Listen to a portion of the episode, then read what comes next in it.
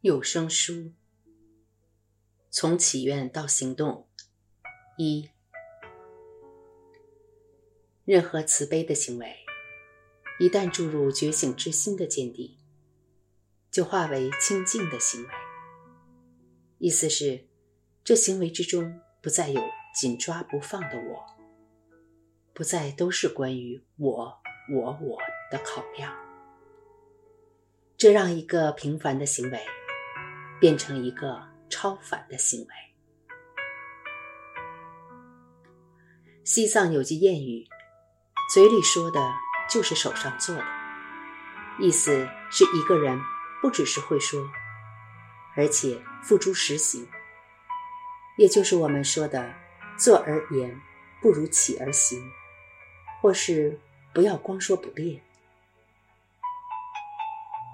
把慈悲的修持与利他心积极投入生活中，有两个阶段。首先是升起一个想要这么做的动机，一个强烈清楚的动机，就像是长久以来一直思索着同一件事，最后终于得到结论。而这里我们所思索的是，究竟我们有多认真看待这件事？究竟？我们愿意投入多少？这可是个大问题。一旦下定决心，决定这么做，这个承诺就会成为我们生命的一部分，深植心底。这是第一个阶段。第二个阶段，我们开始尽一切所能将心中的祈愿化为实际行动，以免祈愿只是空话。那么。该怎么做呢？首先，我们必须先觉醒，如此才能帮助别人觉醒。如果自己还在沉睡，就算同寝室的其他人正在经历一场可怕的噩梦，你也很难把他唤醒。把祈愿化为行动，这样的转变就发生在每天的日常生活中。我们开始把一些自立的习惯改变成对别人有利的行为与话语。也许只是一些小事情，但重要的是我们开始行动了。我们不能只是坐在那里等待良善的动机自动转变成善行。如果只是满足于这样的信念，有一天我一定会成为一个很慷慨自律的人。然后就会去帮助别人，这无异于天方夜谭。与其幻想那一天的来临，你可以开始把想法化为行动，只要一次踏出一步，然后把那一步重复。当你的想法改变，你的行为也会跟着改变；而当你的行为改变，你的想法也会开始改变。如此反复进行。不过，不要贸然尝试太过困难或野心太大的事情。从有把握的事情开始，慢慢来。很奇妙的，有时我们的愿望反而会成为挫折的来源。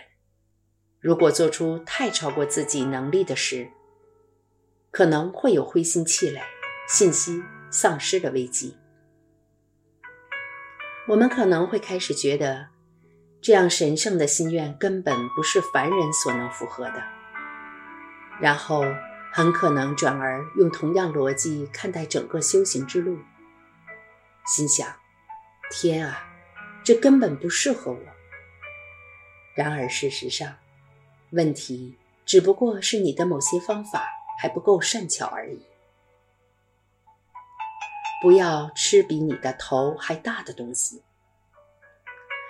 有一次，我和朋友在亚洲某家餐厅用餐，朋友中一位饥饿的喇嘛点了一颗大汉堡。虽然点餐的时候他就知道那是个大汉堡，只是没想到那么大。汉堡送来的时候，大家一看，简直大的不像话，真的。是超大的一个汉堡，我从来没看过像那样的东西。